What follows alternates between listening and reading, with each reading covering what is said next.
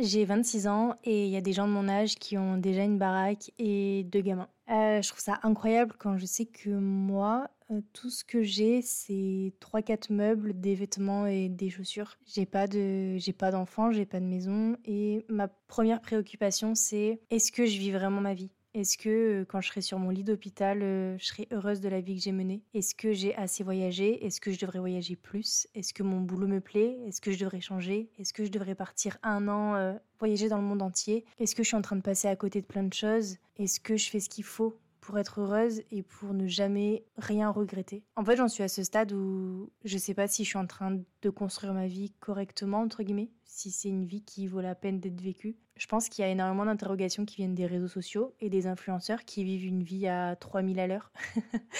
Quand moi je la vis à deux à l'heure, j'ai l'impression. Je trouve ça ouf, genre comment deux personnes qui viennent de la même ville peuvent avoir deux vies tellement différentes. Comment ma voisine peut avoir une maison et deux gamins et moi je peux être là en mode est-ce que je quitterai pas mon emploi pour vivre comme une nomade dans un camping-car en Amérique et faire des petits boulots à droite à gauche juste pour payer de temps en temps euh, les activités, la bouffe et l'essence du camping-car. Comment on peut être autant opposé et comment je peux me sentir aussi paumée alors que les gens ont l'air si épanouis et si heureux d'avoir quelque chose qui, moi, me semble encore à des années-lumière. Genre, j'en ai envie, bien sûr, d'avoir ma baraque et mes gamins, mais, mais pas aujourd'hui, genre... Euh, je sais pas, je me pose trop de questions, je crois.